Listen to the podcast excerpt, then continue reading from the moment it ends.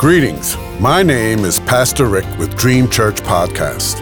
God has given me a yearly devotional on prayer from Genesis to Revelation, guiding you to read and to help you pray daily with a scripture reference, comment, and ending with prayer.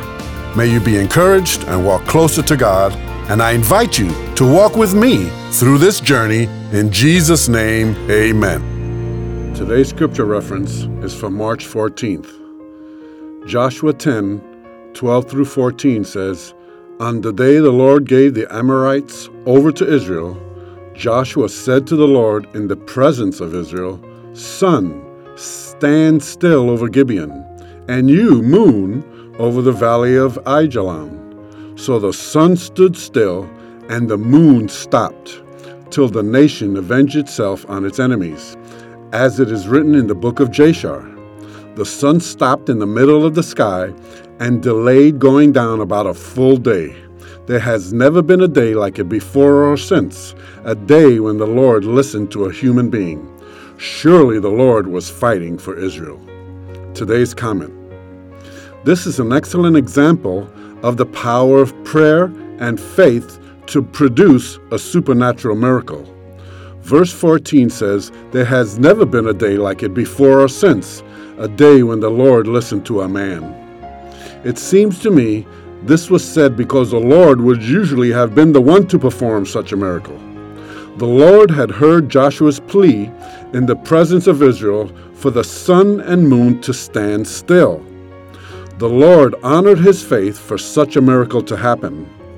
This was an extraordinary answer to prayer. I pray that we can all believe God for such supernatural events to happen among us, first for His glory, then for the unbeliever to believe. I've heard some say that God won't just do anything just to do it or for no reason. I tend to disagree.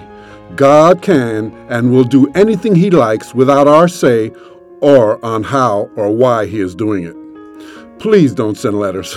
This is just my opinion. This is all the devotions we have in the book of Joshua. The rest of this book is filled with victory over the kings of the land taken, the dividing or allotment of land to Israel's tribes, and Joshua's death. Praise the Lord for all He has done. To God be the glory. Let us pray. Dear God, I just want to thank You for all You've done, for all You are presently doing, and for all that You have promised and will do.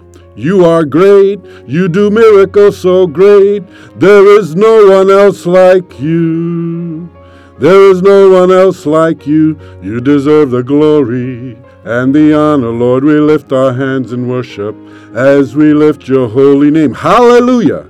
I hope you remember these songs from church. I credit Terry McElman, along with blessing and honor and glory and power forever, forever.